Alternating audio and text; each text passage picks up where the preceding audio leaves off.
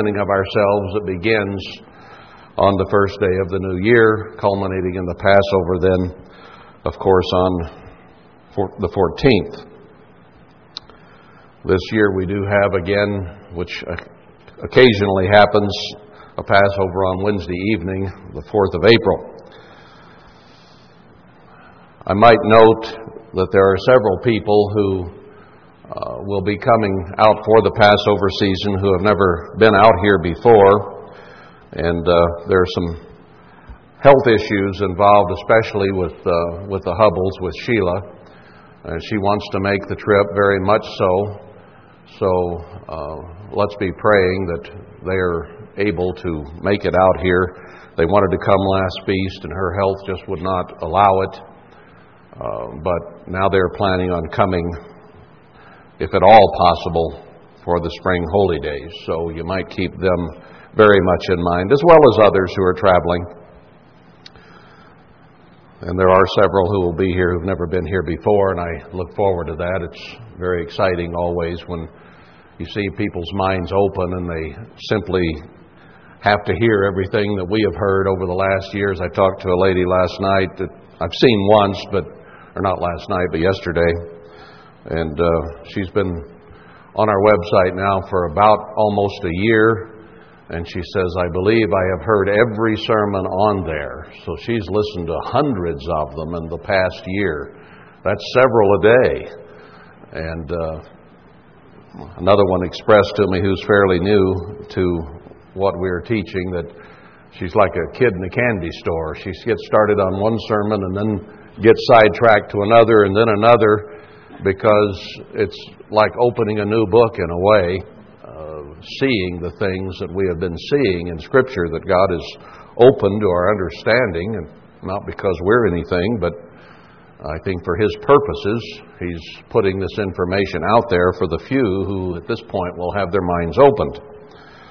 But it is a very interesting thing. People completely ignore it, or as it opens, they see, and they just can't seem to get enough.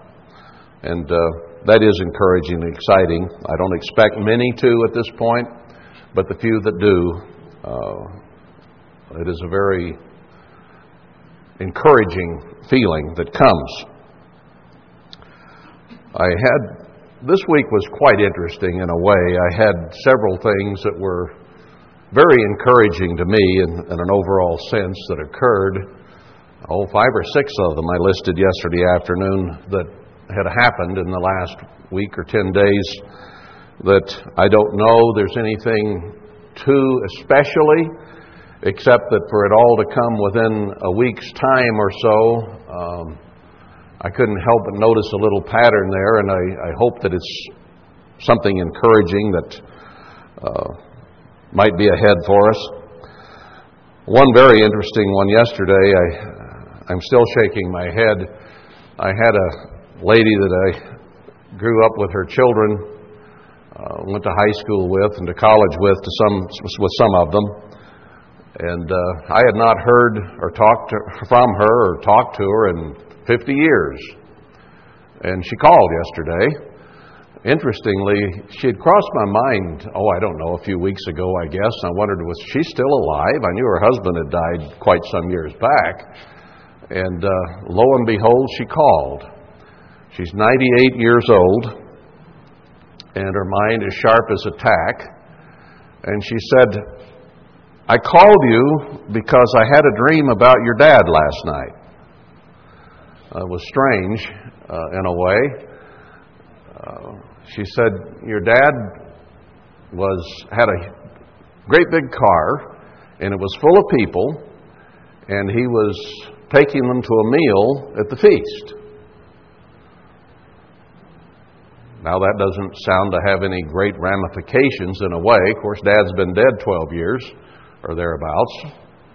Uh, but it was vivid enough to her that after all these years, she found out how to get hold of me and called me to, to, to tell me about that dream and to catch up a little bit on her family in the past and our family and so on. We hadn't had contact in all those years.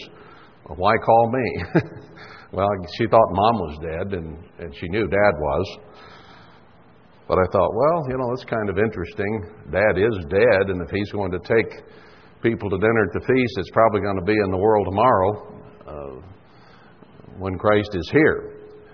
And he's resurrected and would be helping people learn about God's truth in the millennium, which the feast pictures.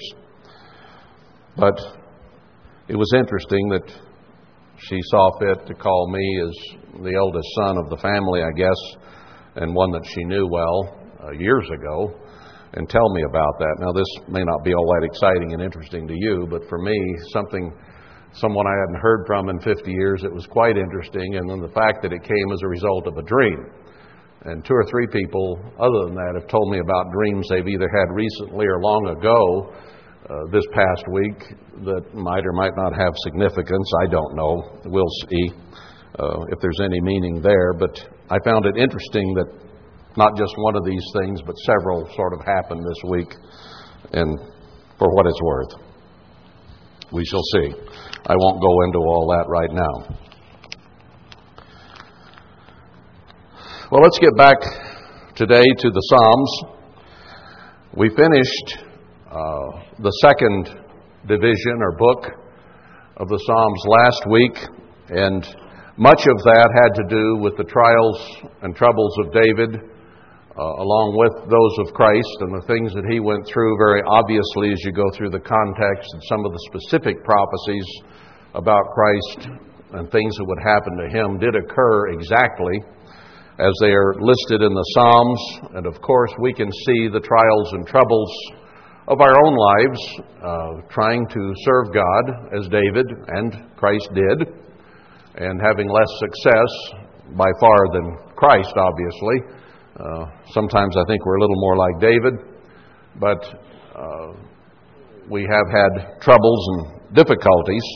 But it was very encouraging in chapter seventy-two, showing that the Father is going to give the Son the kingdom, and he'll have dominion over the seas and the earth and the entire world and universe for that matter.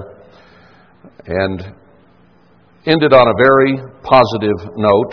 And it says then at the last verse, the prayers of David, the son of Jesse, are ended. Uh, it wasn't the last psalm by any means that David would write. Uh, he wrote most of the rest of the Psalms through one fifty that we will read. Uh, but that particular section at that time was ended. And much was added later on. We're almost halfway through them here. Now, we have used the information given by some commentators in this series to show that there is a possibility that the five books of the Psalms equate to the first five books of the Bible, and the troubles and trials of the Exodus, certainly, and the trials and troubles of David and Christ and us are somewhat recounted in Book two, and even mentions of the Red Sea and so on, and the difficulties and the deliverance of God that was needed. Now we come down to Psalm seventy-three in the third book, and if that analogy is correct, and it may be along with others as well, uh, that it would equate somewhat to Leviticus.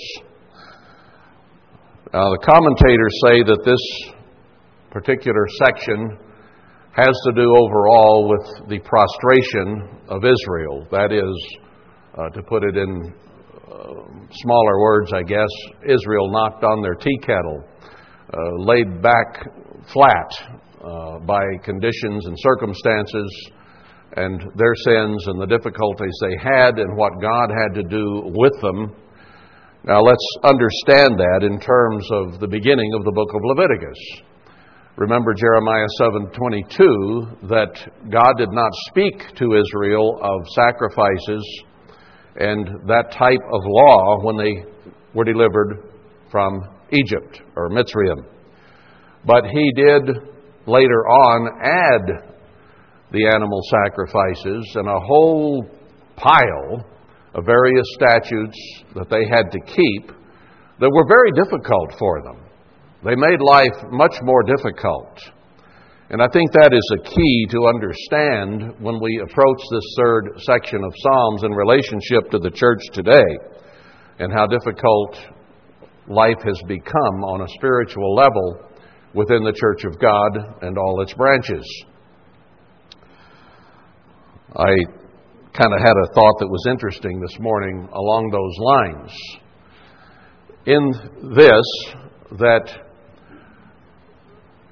prior to nineteen seventy-two and leading up to it, because of what we thought were nineteen-year time cycles that from the beginning of the church through nineteen years and nineteen years, some of you will remember that history, uh, that the tribulation would begin in nineteen seventy-two and that Christ would return in nineteen seventy-five. And those were the dates that we came up with, hence the booklet nineteen seventy-five in Prophecy, uh, indicating that Christ might return in that year.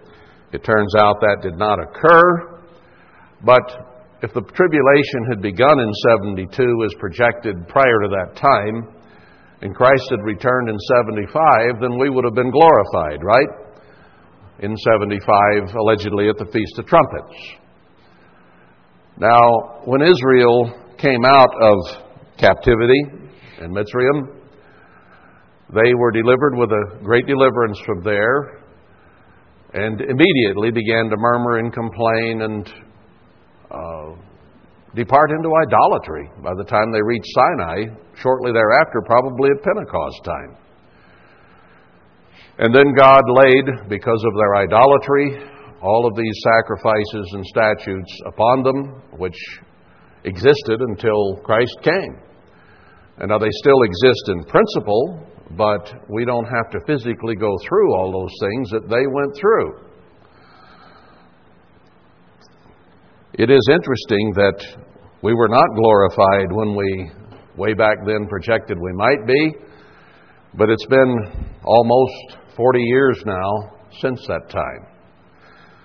Now, they did not go right into the Promised Land when they came out of captivity because they did not have the right kind of attitude toward God. They instead wandered for forty years while their carcasses fell in the deserts. And we were not glorified when we thought we would, and the church began to go downhill very quickly after that. I, I think I saw attitudes of Laodiceanism cropping up even in the college in the late, mid-sixties when I was there, and I was part of that. But it began to go downhill with ministerial rebellions and defections and various things in the mid to late seventies. And then uh, the rise of Stanley Rader and Joseph Tkach and various others uh, began to appear. The state of California invaded and took over uh, the church in seventy-nine. And it was kind of downhill from then on. Herbert Armstrong was dying in the eighties and finally did in eighty-six. And the church went into almost total apostasy at that time, back into Protestantism, except those daughters who came out as bits and pieces and tried to uphold truth to one degree or another. Now, we have been in a sad, sad state now for almost forty years. I find that interesting, that we looked for greatness and glory by seventy-five, just as they looked for going into the Promised Land when they came out of captivity, and then because of attitudes, it didn't happen. And because of our attitudes, now we have been in confusion and frustration now for almost forty years, since nineteen seventy-five. And now we are hoping that our glory is not too many years hence, that we be delivered from the troubles we're in. And God laid a lot on Israel because of their slack attitude toward Him. And the same occurred in the early New Testament church. It began with strength and power, and because of different attitudes of different ones, it slowly sank into mediocrity and finally almost disappeared in well under a hundred years. It lasted really only about seventy years until John the Apostle wrote first, second, third John in the book of Revelation in the nineties. The church hadn't begun till the, the uh, mid-thirties. So within seventy years, the church was almost gone. And the same has been true of worldwide in this end time. So the parallels are there between what happened to ancient Israel, what happened in the early New Testament church, and now what has happened here in the end time church. Well, this should get our attention. So then as we go into this book, if it represents in that sense Leviticus and what God laid on the people at that time, let's think of it as we go through here in terms of what has happened with us and why. And the length of time is quite interesting in parallel with that. So beginning in Psalm seventy-three, a very positive statement is made. Truly God is good to Israel, even to such as are of a clean heart. Now we have seen through all the prophecies that God is looking for a devoted, clean, uh, dedicated, committed heart in us. He wants us to worship Him with our whole heart. So He says, I'm good to Israel when they're that way. But immediately then, almost as immediately as coming across the Red Sea, there is a contrasting statement made. But as for me, my feet were almost gone. My steps had well near slipped. So we had become, after essentially building Pasadena up, the church being built in the fifties and sixties with great numbers of people coming, the fine physical edifices along with the spiritual edifice, the church having been built. Uh, I witnessed the building of the Ambassador Auditorium, the gymnasium of the administration building, and all those fine buildings that were put up during that period of time, uh, sixties, early seventies.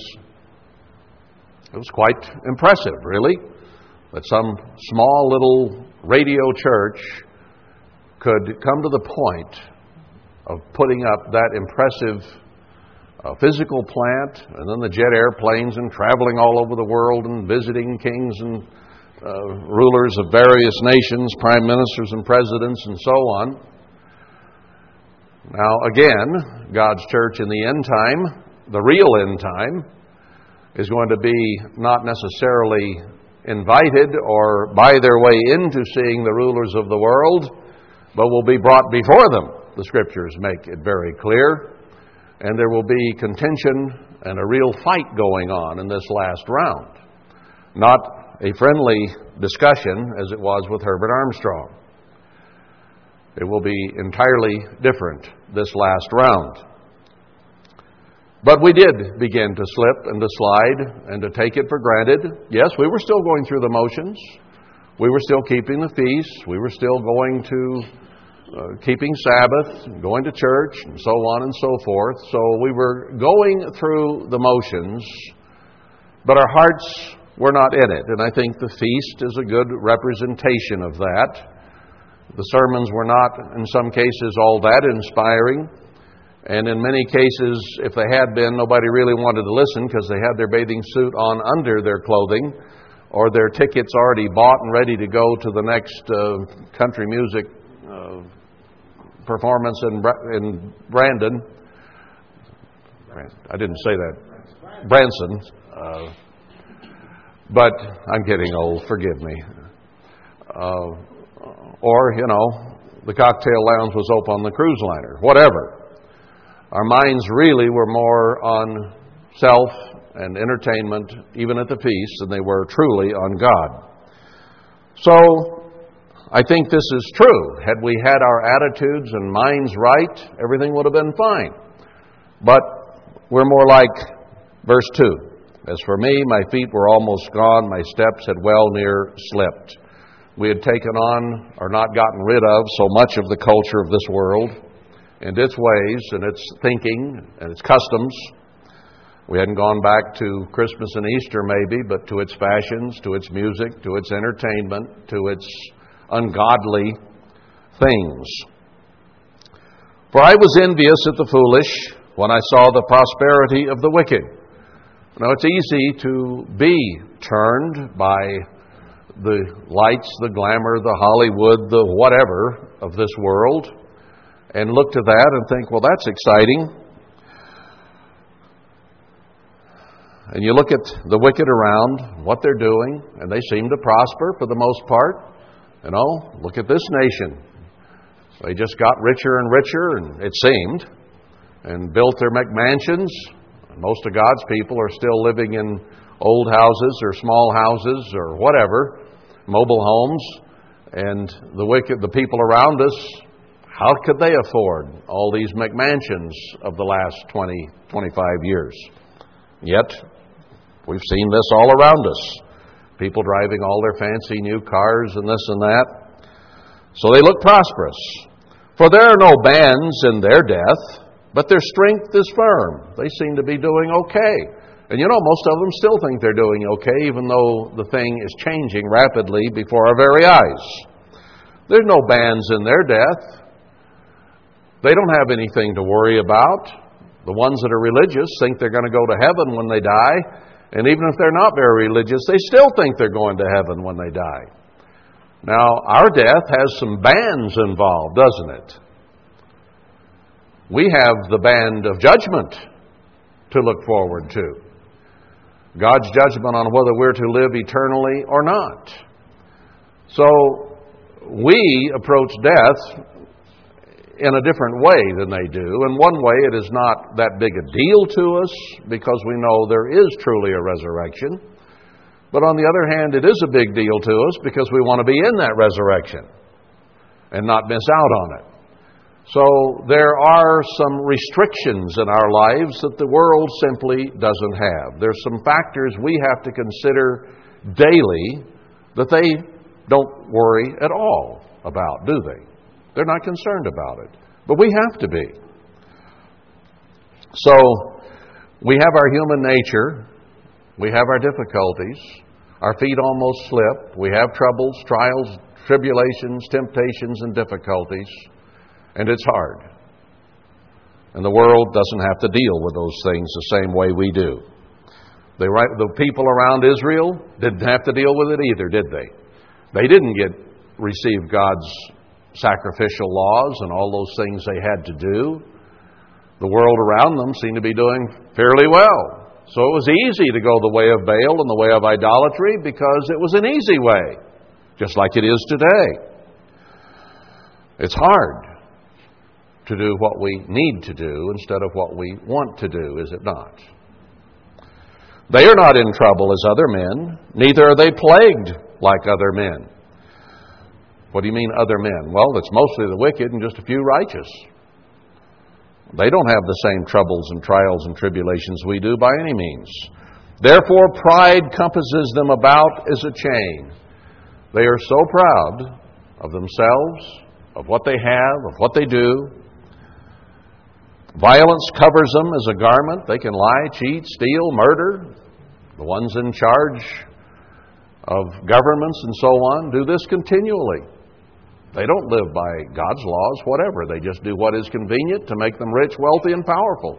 That's all they're concerned about. Their eyes stand out with fatness. I guess it gets so fat, their eyes bug out. They have more than the heart could wish. We are the most wealthy nation that has ever existed on the face of the earth. And we're Israel. We're the leader of Israel, I think, is Ephraim. So, yes, we have had the fatness and the wealth. More than anybody in past history or on earth today could have dreamed about was the American dream. Fast becoming a thing of the past, but it has been. And we have been a part of it. Our hearts would swell with pride when we heard songs about America. Is that a thing of the past? Well, I hope it is with us. We're not supposed to be proud of anything. Anyway, verse eight, they are corrupt and speak wickedly concerning oppression. They speak loftily. Can't happen here. No problem. Now, isn't our nation in about the same position we were in in the church twenty-five years ago? Oh, we're going to go to a place of safety. Everything's going to be fine. It can't happen to us.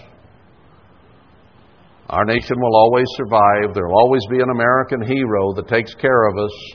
And we may get in trouble, but we always stand up bravely and we fight and we win. That's been our attitude. And we were spiritually proud the same way.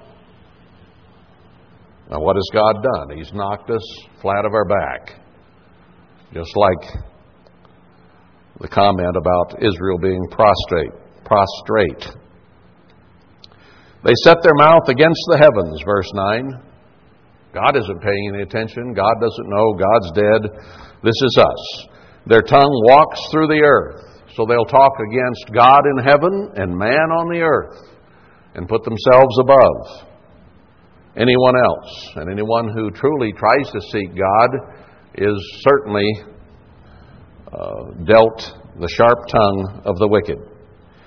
Therefore his people return here, and waters of a full cup are wrung out to them. They just keep returning to the evil way, the wrong culture, the ungodly approach of Satan's society on this earth. And it is tempting, is it not? For God's people, because it does seem like fun. And you know what? Sin is fun. You ever notice that? Sin is fun. That's why the Bible speaks of the temporary pleasures of sin. It won't turn out fun in the end, but temporarily sin can be a rush, it can be exciting, it can be fun. So they keep going back to it. And they say, how does God know? And is there knowledge in the Most High? See, God hasn't actively intervened to this point. So they say, where's God? He don't care. He doesn't care, to use proper grammar. Behold, these are the ungodly who prosper in the world. They increase in riches. They think everything's fine, everything's going to go on. Even our economic mess today, they think it's going to get solved. Everything will be fine. Truly, I have cleansed my heart in vain and washed my hands in innocency. So it's easy for us to say, you know, all this trouble, this difficulty, overcoming, growing, trying to pray, trying to study, trying to be what I ought to be. It's difficult. It's hard. And I've just all done it in vain, because it doesn't seem like we're ever getting the blessings. The world does. They have everything they want. We don't. Look at us. You think these scriptures aren't all repeated over and over again for a purpose? We're going through the exact same thing they did before Noah, before uh, going to the promised land forty years after wandering in trouble. And the heathen around them seemed to prosper. Early New Testament church, same story. We rehearsed that at the beginning. But you see it over and over through here. Verse fourteen, for all the day long have I been plagued and chastened every morning. God works on us, works on our attitudes, chastens every son whom he loves, and so on. And the church has been scattered and chastened. And all our beautiful homes, church homes, have essentially been destroyed, as we see in other prophecies. If I say, I will speak this way, behold, I should offend against the generation of your children. When I thought to know this, it was too painful for me. Until I went into the sanctuary of God, then understood I their end. It's painful to watch the wicked seemingly prosper around us. But then when we really step back and look at what God is doing, where he's headed, then we see hope for the future, and it gives us strength to move forward, because we understand where they're going to end up, in tribulation, trouble, and death, and we have opportunity to escape that. Surely you did set them in slippery places. You cast them down into destruction. So we're coming then to uh, prophecies that are about to be fulfilled before our very eyes, because through some of this context that we'll be reading, it shows the heavens and the earth being moved and ter- things getting worse and worse, and the end of the age, frankly, is talked about here because it talks about the ultimate end, where they are going to end up and where we will end up if we're faithful to God. They are in a very slippery place. They just don't know it yet. Some Americans are beginning to wake up. That's all going to go away for us. We will be destroyed by the beast and the false prophet. And then they're going to come up with their new world government and their new world order, and things are going to be so rosy looking. They're going to think they're going to have a thousand years of millennial peace with the what they'll think is the Christ, but we'll know is the Antichrist. But it will be very short-lived and fall apart. It is not going to happen. They're in a slippery place, even though they think that they will be rock solid and that peace will finally come to the earth. No, it won't until Christ returns, the true Christ. How are they brought into desolation as in a moment? They are utterly consumed with terrors. This is what is coming to the wicked. As a dream when one wakes up, so, O Eternal, when you awake, you shall despise their image. Now, the portrayal here is that Christ, or God, is asleep, isn't paying any attention, as they say up above. How does God know? He's asleep, he's gone way off, or he got old, or whatever, so we're on our own down here. So it's going to be suddenly like they awake out of a dream, and God is suddenly awake and will despise what he sees, their image. It'll be an image of a beast. Thus my heart was grieved, and I was pricked in my reins.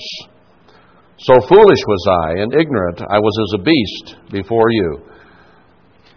So we realize, you know, we can think humanly, but when we wake up to true spiritual reality, as the world will, but it's going to be a very painful process. It pricks us in our heart and our conscience to know that our feet have almost slid and that we have been in trouble as human beings, and spe- especially in our spiritual lives.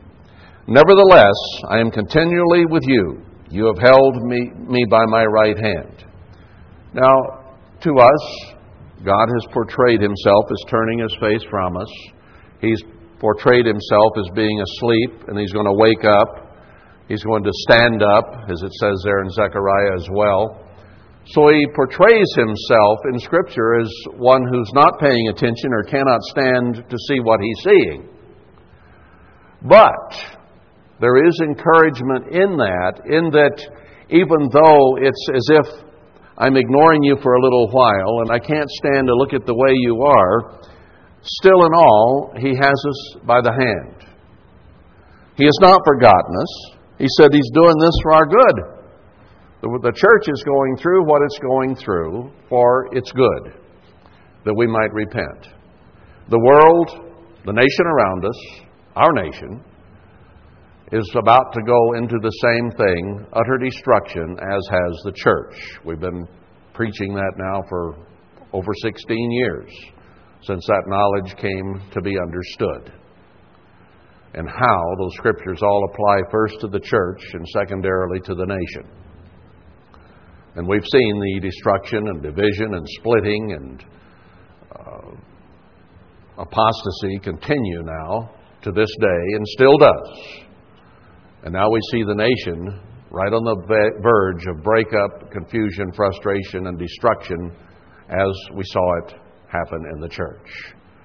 So I think that events are bearing out that what this group has been teaching, preaching, and understanding now for over sixteen years is indeed the correct view of what is going on. And we're going to see the healing of a faithful remnant to come back and rebuild the temple, the church, and perhaps even a physical temple as well, even as Herbert Armstrong did. That was the pattern in the early church. The former temple, Herbert Armstrong built a spiritual body, and he built a physical temple as well. A house for God, he called it. I do not think that it will be any different for the final, latter temple as well. That it is, first of all, a spiritual organism, but I do believe at this point that there will be physical buildings, a temple, for example, Ezekiel's temple uh, built here at the end, followed by Jerusalem, which must be built within the seventy years allocated in the seventy-year prophecy there in Daniel nine. So there is a lot of work ahead. And for those who do repent, get their hearts straightened out, God will guide us with His counsel and receive us to glory. Is this an end-time prophecy or what?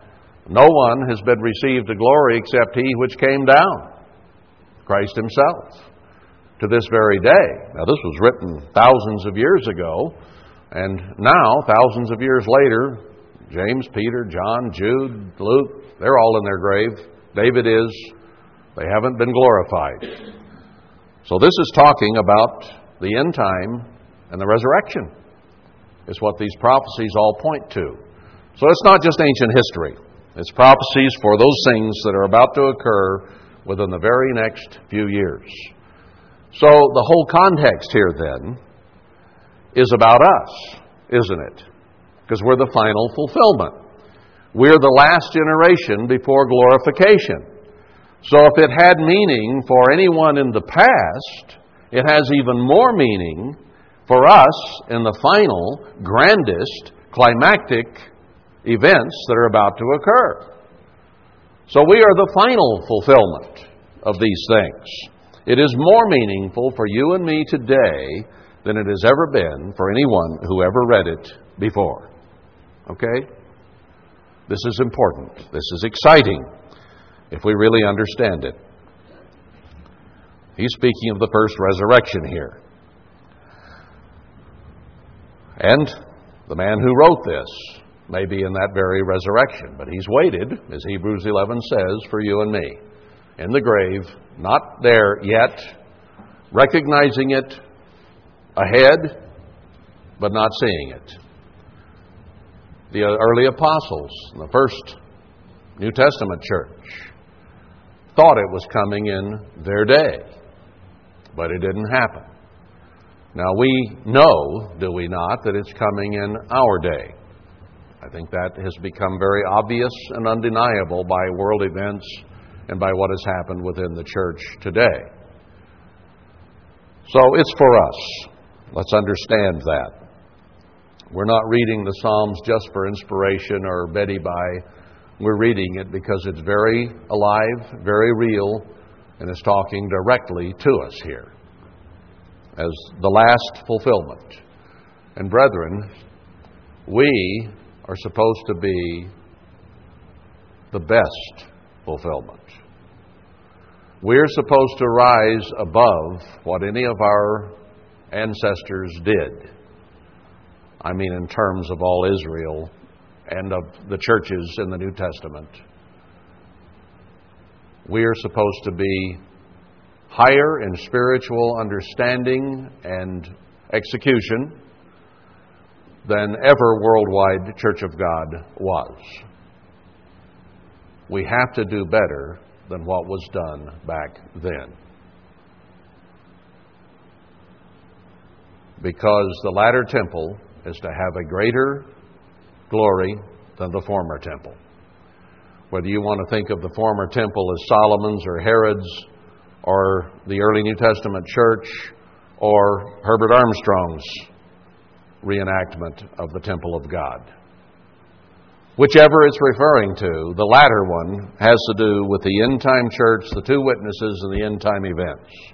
And it has to have a greater glory than anything which has preceded it. God is throwing down the gauntlet to you and me to rise above, spiritually speaking, anything that has been done heretofore. Now, there are notable examples, a few of them, in the past that He has told us to look to. Many of those are listed in Hebrews eleven. And that is why He tells us in the book of Malachi that we are to turn our hearts to our fathers.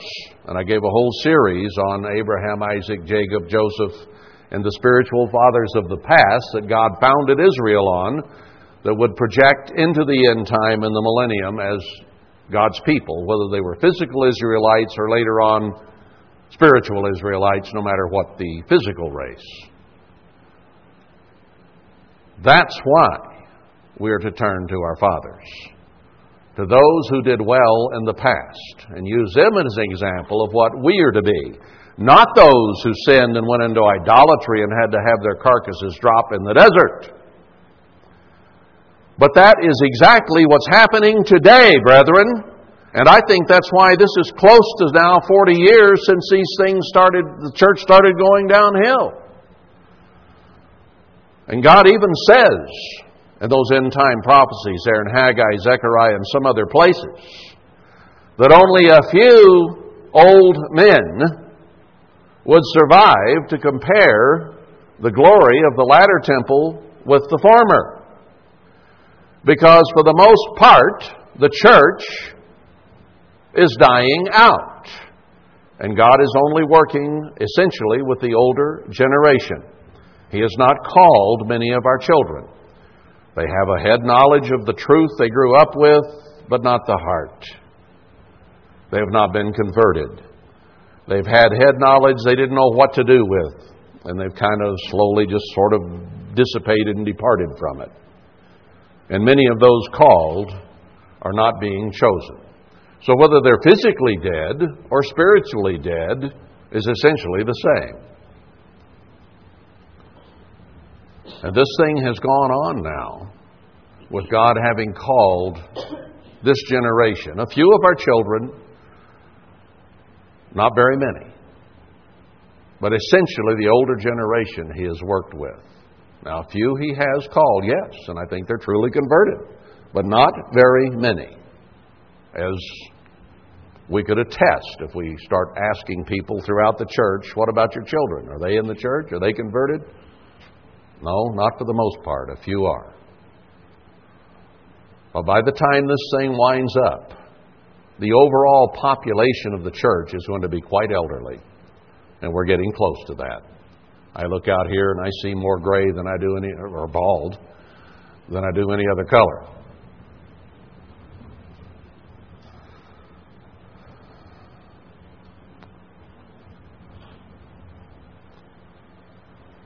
Verse twenty-five, whom have I in heaven but you? And there is none upon earth that I desire beside you. What is there on this earth that is worthwhile, that is everlasting, that will be around when all this around us we see is gone? My flesh and my heart fails, but God is the strength of my heart and my portion forever. So we can look at ourselves and we can see faults, we can see weaknesses, we can see discouragement and frustration, we can see trials, troubles, difficulties, and pain of all kinds, can't we? We're familiar with those emotions and those difficulties, but we continue to look to God. That's all we can do. That is our hope. Because we have committed, we have chosen a course, and we must see it through. We can't give up on it. So we have to turn and look to God. And that's why He's putting us through all this, is that we might turn and look to Him. And it's not easy. For, lo, they that are far from you shall perish. You have destroyed them, all them that go a-whoring from you. The whole world essentially has gone after a different god, after Satan and after his society. And only a few are willing to serve the true God. But it is good for me to draw near to God. I have put my trust in the eternal God, that I may declare all your works. So we have this difficulty, our feet nearly slipping, doubt, discouragement, all kinds of troubles, and yet God has called us to a great purpose, to fulfill His purposes in the end, and we want to declare His works, not ours. What do you have to declare? Anybody want to come up here and declare their works? I certainly have none to declare. But God is going to do some great works, and we can declare His. That's what's just ahead of us. Let's put ourselves in a position to be able to declare His great works. Let's go on to chapter seventy-four. O God, why have you cast us off forever? Well, He hasn't forever, has He? But boy, it seems like forever some days, doesn't it? Like this will just never end. It's only been going on really since Herbert Armstrong died in eighty-six. And the, the seeds of destruction and everything were planted long before that. But it just seems like it's just gone on and on and on. And even the work that we have to do coming here seems to have lapses and waiting periods, and it's easy to become discouraged or frustrated or thinking, oh, well, we have to move on. But it can be frustrating. And it seems like it's just going to go on like this forevermore. It won't, but it seems like it, okay? That's what he's saying here. It's an emotion. Why does your anger smoke against the sheep of your pasture? You know, we're your sheep, God. Why are you so angry at us and beating us about the head? Well, he is, though, isn't he? He's scattered us. He's destroyed it. The shepherds were not what we were supposed to be. And the sheep were not what they then were supposed to be. So the shepherds and the sheep have been scattered. That's what's happened. And he is smoked against the sheep of your pasture. I was accused of beating the sheep. Well, who's beating the sheep right now, brethren? God Almighty is the one beating the sheep. He is the one whose anger is smoking against the church for our Laodiceanism. And all I do is preach what he says to this end-time church. Excuse me, clock, I nearly knocked you over. He's the one that's been angry with the shepherds and the sheep both. And it seems like his anger is smoking forever. So there is an acknowledgement of God's anger here at us today, the end time just before glorification, okay? His anger smoked against them in the wilderness for forty years until they all died, save huh, Caleb and Joshua. And their children went in. Now, he's not going to do that with us. Our children will go into the millennium, that promised land. But we have to go into the eternal promised land. And he's putting us through it now so that we don't die spiritually and our carcasses fall spiritually, but that we survive. Many of us will die physically, but spiritually we survive. So then the plea is recognizing that God is frustrated and he is the one who is putting this on us. Remember your congregation, which you have purchased of old. Now, we are the last generation, spiritually speaking, in this age. And he purchased us of old. We've just gone through the crucifixion of Christ in these last Psalms, the last book or section, and what he went through to purchase us, to buy us back from the devil. So he says, remember that. You purchased us of old. The rod of your inheritance, which you have redeemed, this Mount Zion, wherein you have dwelt. Well, Zion is pictured as the church in Hebrews twelve, twenty-two, and twenty-three. It also is a physical location. They can't find it in the Middle East, but it is a location somewhere. The true Zion, the original Zion. That's where he's going to dwell again. Lift up your feet to the perpetual desolations. So the true Mount Zion, the church has become desolate. And if we are to believe Jeremiah and Isaiah and some other scriptures, Ezekiel, even the original Jerusalem and Zion have been left desolate for many generations. He's lifted his feet up. They have been perpetual desolations over a long period of time, in other words. And even the church itself went through, I think, and the analogy fits perfectly.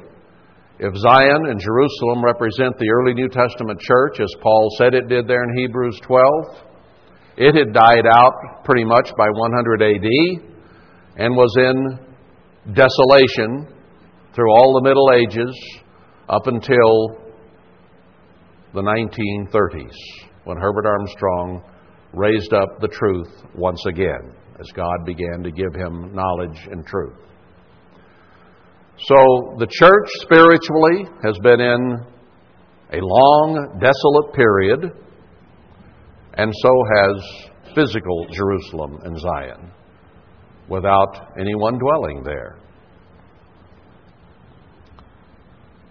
They will soon, because God is causing a regeneration, a renewal, a remnant to come very shortly to build the spiritual and, I believe, the physical temple again in the original site of Jerusalem and the Promised Land. That is what is just ahead. And the cities of Judah will be left desolate no longer, nor will Jerusalem and Zion. He has dwelt there, but they've been perpetual desolations. Even all that the enemy has done wickedly in the sanctuary. I think that the original Jerusalem was laid waste and basically destroyed shortly after uh, Christ and the apostles died out. And so did Jerusalem, and it's been desolate ever since, just as the early New Testament died out and has been desolate until now. And our first attempt here in the end, the former temple under Herbert Armstrong, and I think he and Ted were, uh, as Herbert Armstrong told me, a end-time fulfillment of Joshua and Zerubbabel there in Zechariah, but not the final one. Certainly the story matches between Herbert Armstrong being a essentially righteous leader and his son being a wastrel, essentially. But it wasn't the final chapter. That has to be done again with the final leadership in place and the final conversion of the full last remnant. That has to occur. So I think the Armstrongs were a type, but not a final fulfillment by any means. That has yet to come. And it isn't far off. So the enemy has done wickedly in the sanctuary. The sanctuary is to be cleansed, according to Daniel. That's an end-time prophecy, sealed up till the end. And here we are at the end, and we're beginning to understand what has to be done. Now, if God's opening understanding to that, aren't we the ones who are supposed to be there on the scene helping do it? I think so. So we have a lot of responsibility, a lot of weight put on our shoulders. Your enemies roar in the midst of your congregations. They set up their banners for signs. If anybody truly does what God wants, the other daughters of the church are not going to like it, and they all set up their own sign or their own banner to proclaim how great they are and how they're the only ones. We cannot take that position, brethren, if God chose us to be a prep crew, to come out to the right area, to begin to prepare a place, then it's not us, it's not our organization that is righteous. It is that we have been chosen to be builders, janitors, whatever, to get it prepared. And then the righteous are going to come from all the groups. They're going to come from their own living rooms where they are alone. God will stir them to come. He will stir up people who would never recognize this place or us as being important in any way to God. But they will be stirred to come. And I do believe He's shown us the right place to be. So they set up their banners about how they are the only living church or the only Philadelphian church or the only this or that church, whatever they claim to be. I chose for us a congregation of God on purpose. Not the most very elect only church of God, not the Philadelphia, not the only living or whatever, but just one of God's congregations. That name, I think, is fitting because I don't want us to feel like we're more important than anybody else, because we're not. We've been given knowledge to do a job. That's what. but not because we're any better than anyone else. Because as for me, my feet were slipping, and I was well nigh dead spiritually, I'll tell you that. And I have had to change a lot, and I have a lot more changing to do. Verse five, a man was famous according as he had lifted up axes upon the thick trees. Herbert Armstrong is the one who built the church here in the end time. And he was well known, especially in the church and even in the world, and became somewhat famous. And the Vienna Orchestra and various ones came to Ambassador Auditorium to perform. And we became known as a rich church. We became known as cultural. We became known as, in some ways, important to the leadership of the world, if not to the average man in the street. So he lifted up the axe. That's symbol, symbolic of building, getting materials. And even in Haggai, when it talks about building the final temple, or the former and the latter, well, it's talking about the latter there. It says to go up into the mountains and get wood to build the church.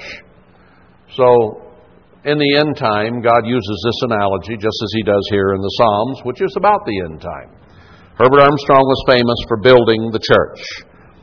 But now they break down the carved work thereof at once with axes and hammers. And boy, did they tear up the church in a hurry when it happened, didn't they?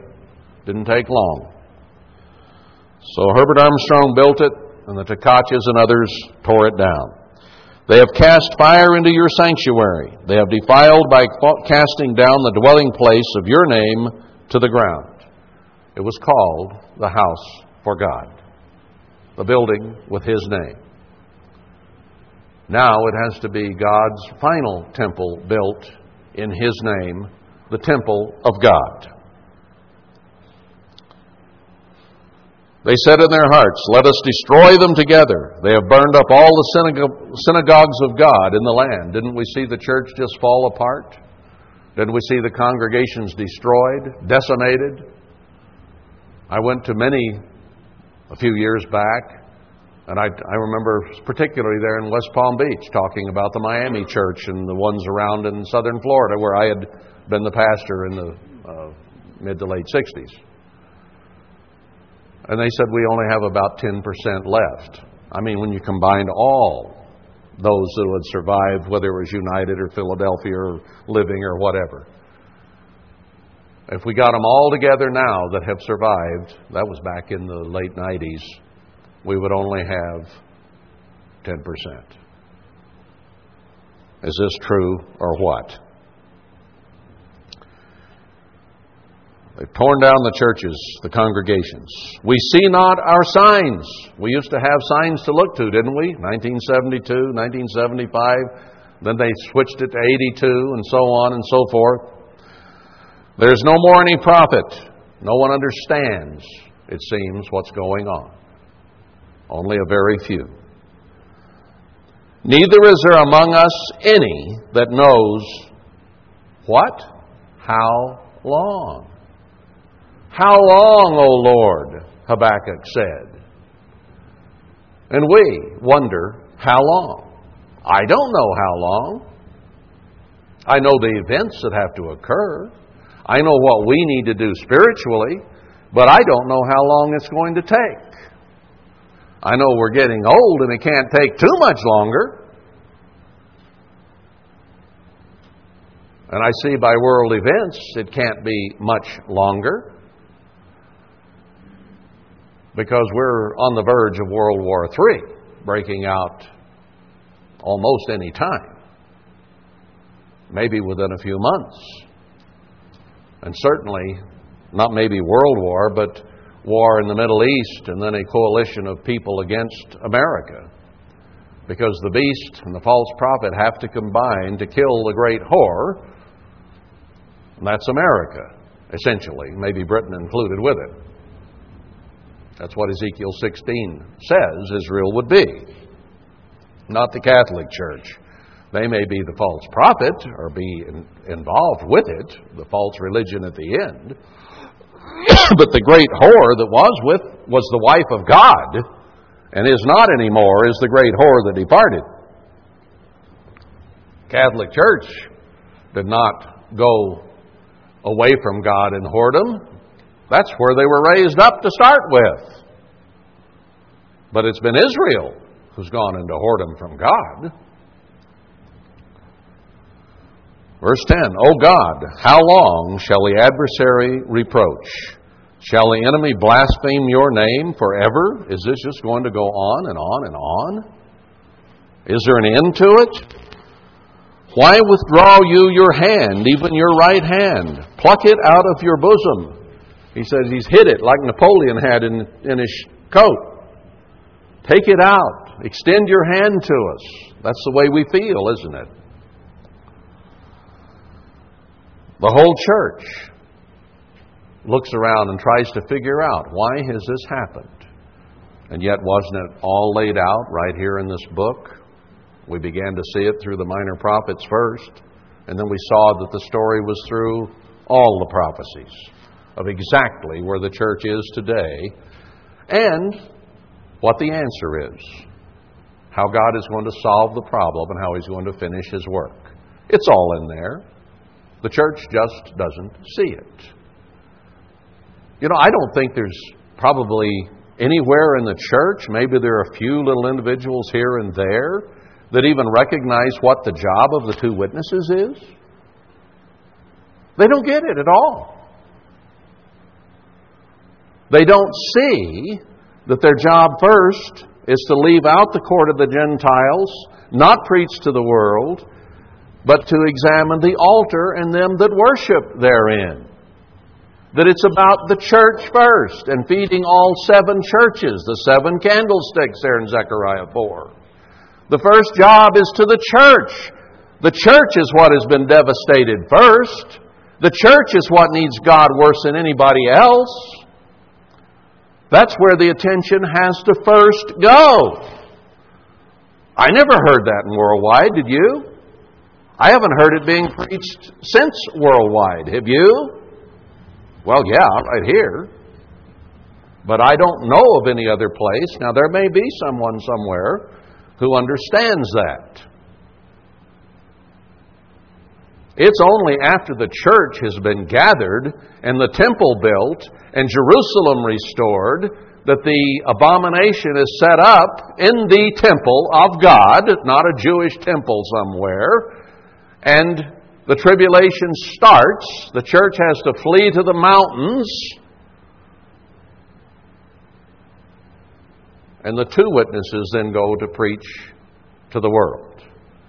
That's where we always picked up the story. Tribulation starts, the witnesses go to the world. We never saw what the church has to do first. Why? Because Worldwide was not the one that had to do it. They didn't need to understand that. Herbert Armstrong saw a glimmer of it. He told me in nineteen eighty-one that he was Zerubbabel, and I do believe he was a type, but certainly not the final and the powerful type that Zechariah four talks about by any means. That has yet to be done. And he didn't preach the gospel to the world as a witness, and then the end come. People still try to cling to the idea Herbert Armstrong was the final Elijah. No, he wasn't. And he didn't restore all things. We've seen a lot of things restored since then, and I think we're going to see Zion and Jerusalem and the cities of Judah restored physically on this earth, a temple built and Jerusalem built where it has been desolate for many generations. And it will stand as a light and a testimony to the whole world. And that has to happen before the final witness against the world, because they will reject the temple of God and the true Jerusalem. They will. Who understands that? Very few. And I think they're the ones who have to be the beginning of it. And that will increase pretty rapidly until about ten percent, a remnant of the church, come to build in the temple.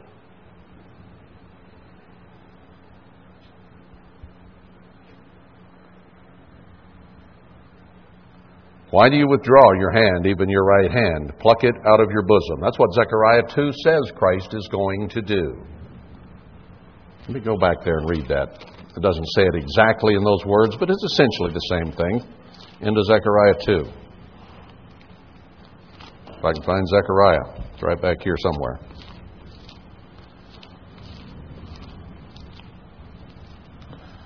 I don't refer back to these because it would take years to go through the Psalms if we went back to all the things that tie in with what we're reading there. But it's it's saying the story again. Uh, verse thirteen of chapter two, Zechariah, "Be silent, O all flesh, before the Eternal, for He is raised up out of His holy habitation." He is going to come back, he says, and dwell with us in the original Jerusalem. I didn't say whether it would be physical or not, or whether we could see Him, but He says He's going to be with us. He'll dwell with us, and He will rise up to do His final work. And that's what the plea is for here in verse eleven of Psalm seventy-four. "For God is my King of old, working salvation in the midst of the earth." Now, that's what we're involved with, is salvation here, isn't it? So this is talking about now. It's talking about the church. He didn't even offer salvation until the early New Testament church. So this was written as a prophecy long before the New Testament church started. Only a few are mentioned in Hebrews eleven as being a part of salvation. But the end-time church is the primary one.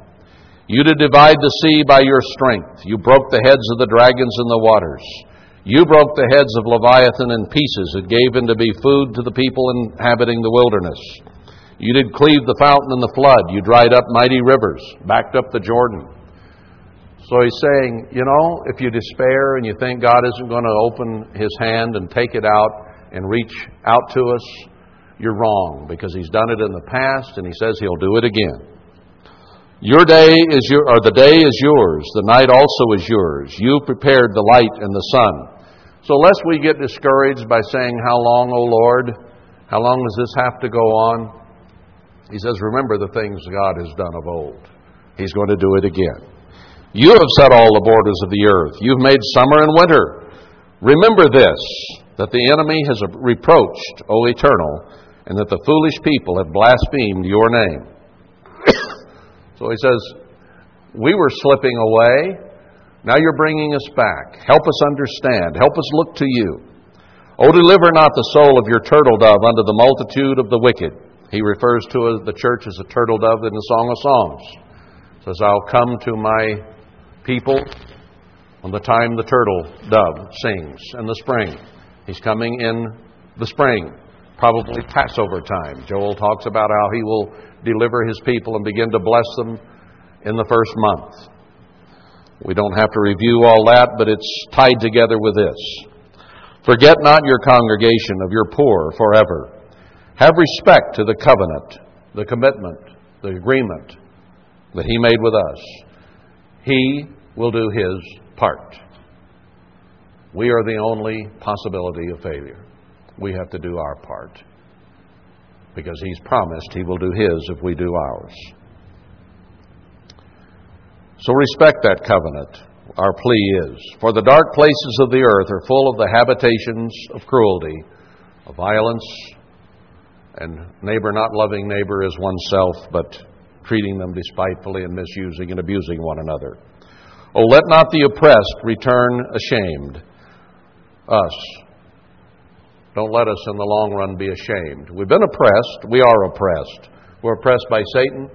We're oppressed by the world around us. We're imp- oppressed by our human nature. Let us not be ashamed forever, but let's rise above it, he's, he's saying. "Let the poor and needy praise your name." Isn't that what Christ said? Beginning of the Sermon on the Mount. The humble, the meek, the poor in spirit, and so on. "Arise, O God, plead your own cause." You know, God is the one who has to show His cause. He's the one that has to show His power. He's the one that has to let them know from the east to the west who He is. We can't do it. Nothing you and I do here is going to impress anybody, let's face it, okay? It is going to take God's mighty hand. It will be to His glory. If he can use weak people, base people like us to do something, it will be to his glory, not ours, for sure. Look at us, brethren. Look at us.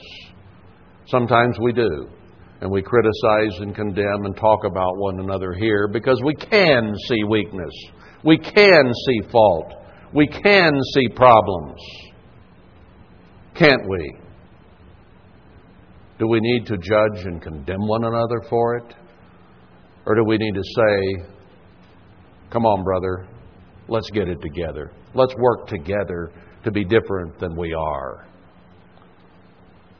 Not condemn one another because we are not what we need to be.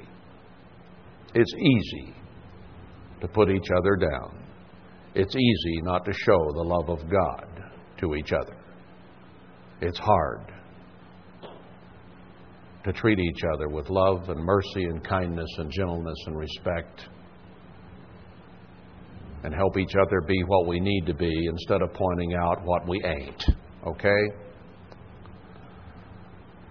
Don't let us be ashamed. Arise, plead our cause. Remember how the foolish man reproaches you daily.